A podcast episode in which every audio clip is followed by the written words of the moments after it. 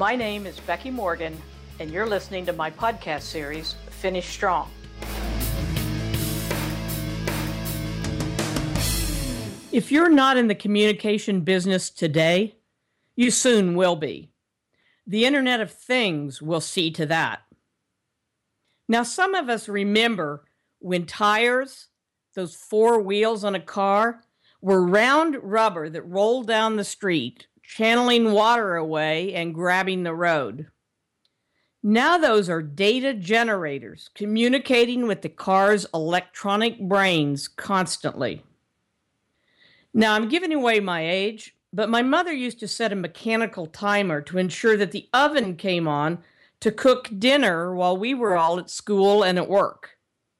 Now cell phones are used to record shows, start the oven, turn the lights on, and ensure room temperature is comfortable when we all get home.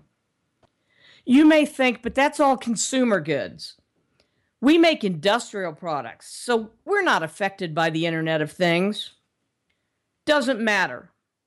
Whatever you make is part of a larger system. Expectations to communicate beneficial information among the system parts and externally, those expectations grow every single day. Think of the black box in an airplane or a train that's used to diagnose after the fact root cause of catastrophes. Isn't the next logical step for all of that information to become proactive? If a metal part in the high-temperature, high-pressure section of a jet engine is becoming stressed, shouldn't the pilot know that? And maybe the maintenance crew, too. Predictive analytics is one thing. Actual, real-time, in-use information is much better. We need parts that can self-diagnose and communicate. Communication, standardized protocols, and security will be mandatory competencies for many manufacturers that today simply don't see themselves in that light at all. You think you're just a machining center, so this doesn't apply to you?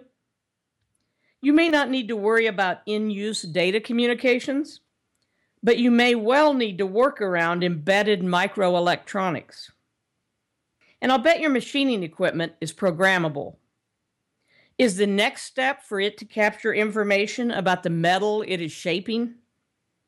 Mill lot data is interesting, but actual performance of each cubic inch of material against the tools and the methodologies applied contains even more precious secrets.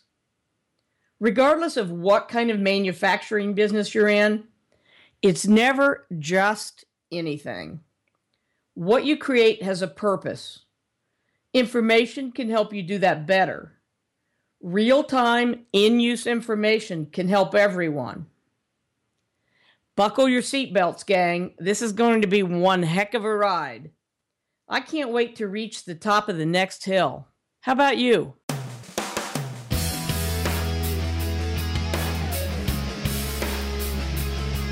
You've been listening to my podcast series, Finish Strong, with me, Becky Morgan.